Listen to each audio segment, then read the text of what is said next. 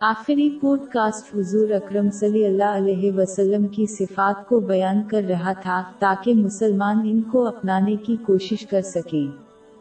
حضور نبی اکرم صلی اللہ علیہ وآلہ وسلم نے ہمیشہ دوسروں کے احسانات اور تحائف کا بدلہ دیا۔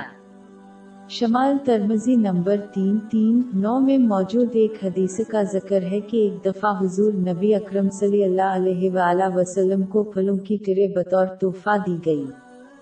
جواب میں حضور نبی اکرم صلی اللہ علیہ وآلہ وسلم نے اس شخص کو مٹھی بھر زیورات عطا فرمائے۔ جامع ترمزی نمبر دو، چار، سات، دو میں موجود ایک حدیث میں حضور نبی اکرم صلی اللہ علیہ وآلہ وسلم نے ایک مرتبہ اعلان فرمایا کہ اللہ کے لیے آپ سے زیادہ دہشت زدہ کوئی نہیں ہوا۔